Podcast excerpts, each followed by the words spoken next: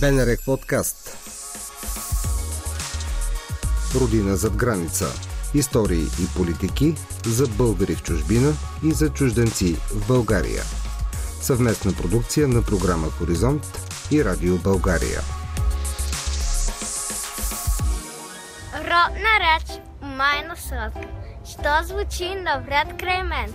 Реч на мама и на татка. Речта мовим всеки ден. Казвам ти, когато бе в радостни игри ти.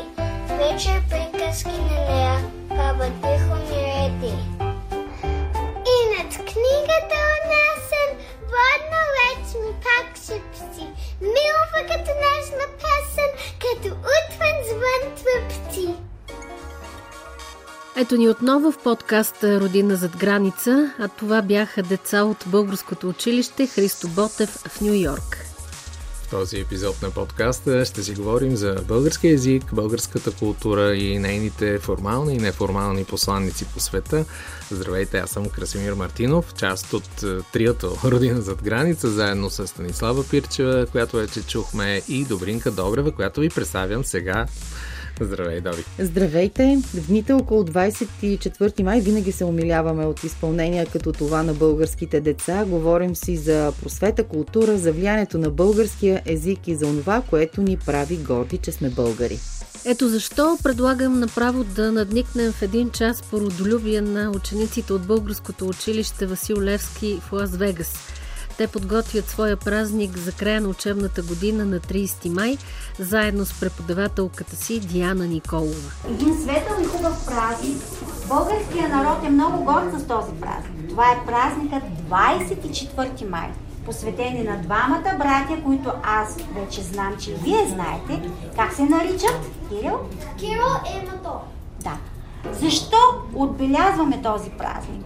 С какво се гордеят всички българи? Азбуката. Написали са какво? Азбуката. Азбуката са написали. Правилно. Защо изучаваме тази азбука? Да я пишем. Да може да пишем после? Да станем големи. Станем големи. Да, и като станем големи, що можем да пишем и да четем какво? И ще сме силни. Ще сме силни, разбира се, знанието дава голяма сила. Точно така. Но защо учим буквичките? С какво те ни помагат? Хората, които знаят вече буквите, че Чета. четат, разбира се, четат точно. Както знаете, за повечето българчета в чужбина, българският се явява втори език. Понякога, ако е от смесен брак, както е в Америка, може да се наложи да учи три езика. Естествено, винаги един от тях изостава, но пък е похвално да виждаш какви усилия полагат тези деца. А, в много случаи детето започва да учи български още от раждането си, е, както се казва в чужбина. Така е било за Никол Ганчева Контрерас. Тя е абитуриентка тази година, паралелно с Американското училище, посещава и неделното българско училище Христо Ботев в Нью Йорк. Предстои и университет на есен. Много от приятелите ми, които знаят, че съм българка, се интересуват в културата и нали, какво става в България, защото повечето дори не знаят за държавата, че съществува, така че аз съм първият човек да познават, който е българка и нали, казвам, че танцувам и ходя на българско училище и говоря на български. Вкъщи си ходя в България и те винаги много се интересуват с това, какво става в българското училище, как изглеждат танците ми, винаги ме питат нещо да кажа на български, което е много смешно, никога не знам какво да кажа. Ам, така че да, ме питат или за хр... и, и дори за храни, о, какво е това, и се опитвам да обясня, например, какво е баница. Или...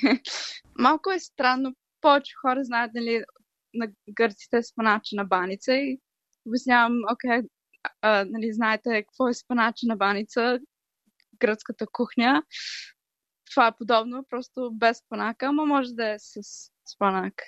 И се опитвам така да обясня от какво е направено. Обяснявам България къде е, нали, източна Европа по география и също, че има планини много, ама също нали, има например голям град като София, който е нали, според от тук, където живеем, не е голям, ама нали, за България си е голям град.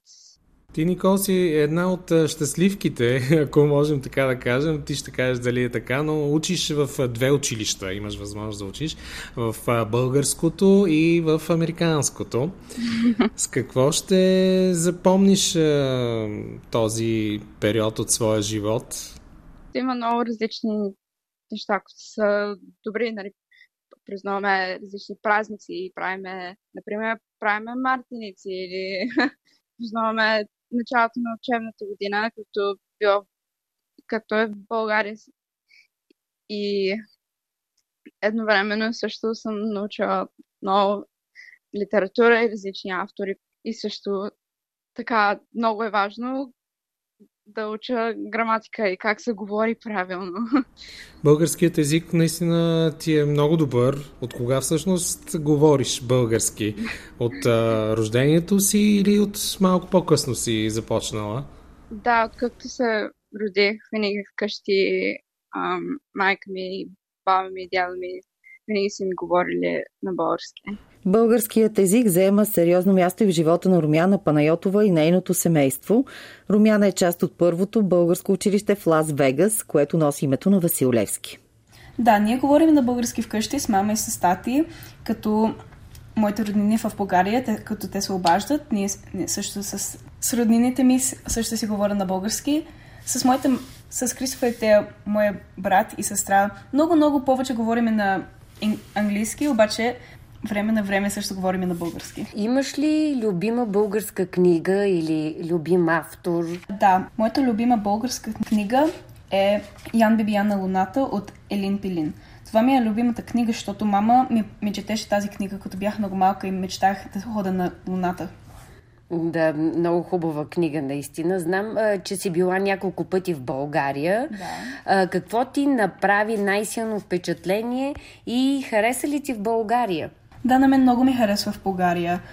Това, дето ми направи най-много впечатление е когато съм в морето. Когато съм в морето, много ми харесва. Това ми е любимото нещо.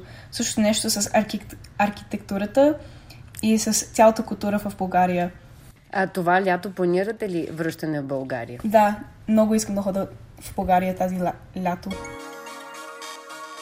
Отвъд е, носталгията, патриотизма, желанието да съхраниш културата и традициите на родителите си, а не всичко е цветя и рози, оказва се, както бихме се изразили жаргонно, около обучението по български язик в чужбина. Стана дума, че за много от децата българският се явява втори, дори трети език. Това изисква и специфичност или специфика има обучението по езика на българите в чужбина повечето материали предполагат, че а, българчетата а, имат поне пасивно разбиране на езика. Не винаги е така.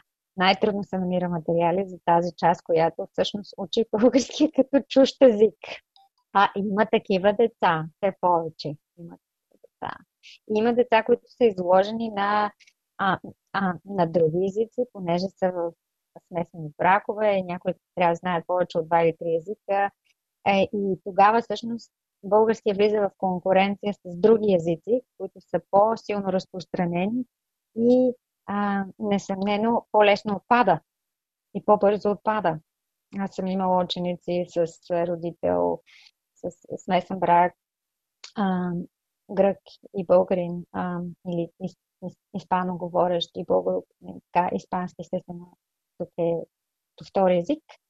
А, несъмнено е, е по-прагматично за едно дете да учи испански, отколкото български. Така че колкото по-адекватно са създадени учебните помагала, толкова по-добре. Това е един начин да погледнем на това конкуренция с други езици, защото, както споменах по-рано, Нью Йорк е много, много, много езичен град. Това беше Милена Делева, преподавател в Българското училище Христо Боте в Нью Йорк. Самата тя не е педагог, културолог е, но споделя, че се е захванала с преподавателската работа по неволя. Просто не са достатъчно подготвените учители, които могат да преподават български на хора, за които той е втори или трети език. Както чухме, тя апелира и за повече гъвкавост в програмите, учебните помагала за този тип ученици. Милена Делева лансира и една, струва ми се, не лоша идея, хората, които изработват въпросните помагала, да работят в по-тясно сътрудничество с преподавателите в чужбина, включително като ги посетят и наблюдават на място как върви учебният процес. А, и аз лично самата съм си мислила колко би било хубаво, ако някой а, от методолозите, които а, пишат учебниците и се наемат с това да, да адаптират всички учебници за българщата в чужбина, да бъдат изпратени на резиденция, примерно за един семестър, един срок и да преподават редом с българските учители, а, за да може да а, видят от първа ръка, а, да натрупат опит. А, да видят точно от какво имат нужда българските ученици, с какви предизвикателства учениците, учителите се сблъскват, за да може след това да подготвят по-удачно помагалата, които да можем да ползваме. Мисля, че това би била страхотна програма, ако Министерство на образованието може да финансира нещо такова. И съм сигурна, че българската общност пък би се консолидирала и би помогнала става дума за престой, примерно, това би било страхотно партньорство между нашата диаспора и българската държава. Една не лоша идея, върху която си струва да се замислят и представителите на държавата, и експертите, изготвящи програмите за обучение на българчетата в чужбина, а и на самата българска общност там. Бенерек подкаст От български учители имат нужда и исторически формираните български общности, каквато е тази в Албания.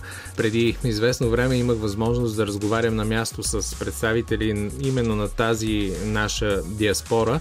Както известно, на 12 октомври 2017 година албанският парламент прие една поправка в закона за защита на малцинствата, с която тогава Албания официално призна българското мълцинство. Ще припомня, че той е съсредоточен основно в района на Преспа, Голо Бърдо и Гора. Едни от най-бедните райони са това в Албания. Не случайно все по-трудно млади хора се задържат там а най-естествената им отправна точка се явява България с възможността да учат у нас, след това да продължат живота си тук в България или пък на Запад ще ми се да си припомним думите на един млад човек, Лирим Хаджио. Той е от Шиштавец, най-голямото горанско село в Албания. Когато разговарях с него, той сподели, че мечтае да продължи образованието си в България, а после и да се установи тук. Тогава отправна точка на разговора ни беше именно българският език.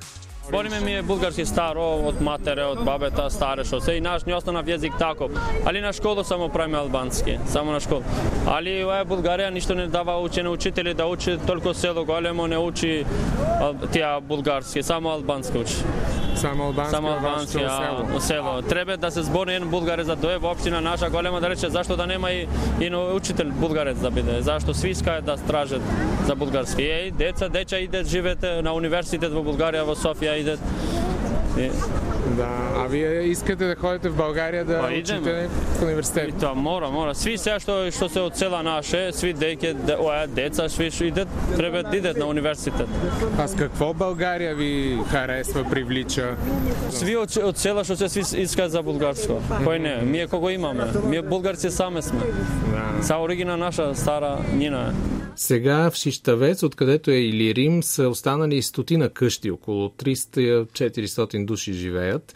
Всички други са се разбягали по света, няма достатъчно работа, както казахме. Основният поминък е скотовътството в този район какво да правиш само с кравите, овцете и другата стока, каза ми тогава Лирим в нашия разговор.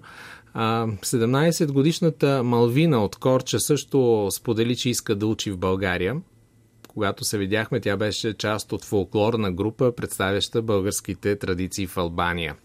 Откъде е любовта към фолклора българският? От мама, от баба, така. А какво знаеш за България? Идвала ли си в самата България? Да, в София и Варна. И Варна? Да. Къде по-ти харесва? па, убаво се двете, а аз искам повече на Софията седам, защото там ми е и сестра ми. Там ми се свига повече ести. По-голям град? да. Ето такива много и различни са предизвикателствата пред обучението по български язик и култура сред различните ни общности по света с примерите, които чухме в този подкаст. Темата е неизчерпаема, най-общо казано, така че със сигурност си струва да я допълваме периодично, което и ще правим в родина зад граница. А за край на третия епизод на подкаста ни, нека чуем кратко изпълнение на учениците от Корча, Албания.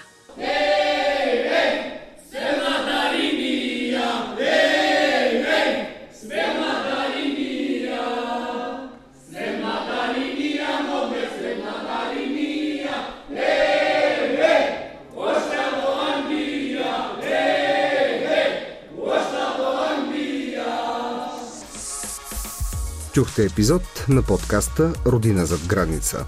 Можете да ни намерите на сайта на Българското национално радио, в платформите Spotify и SoundCloud и в каналите ни в Apple и Google.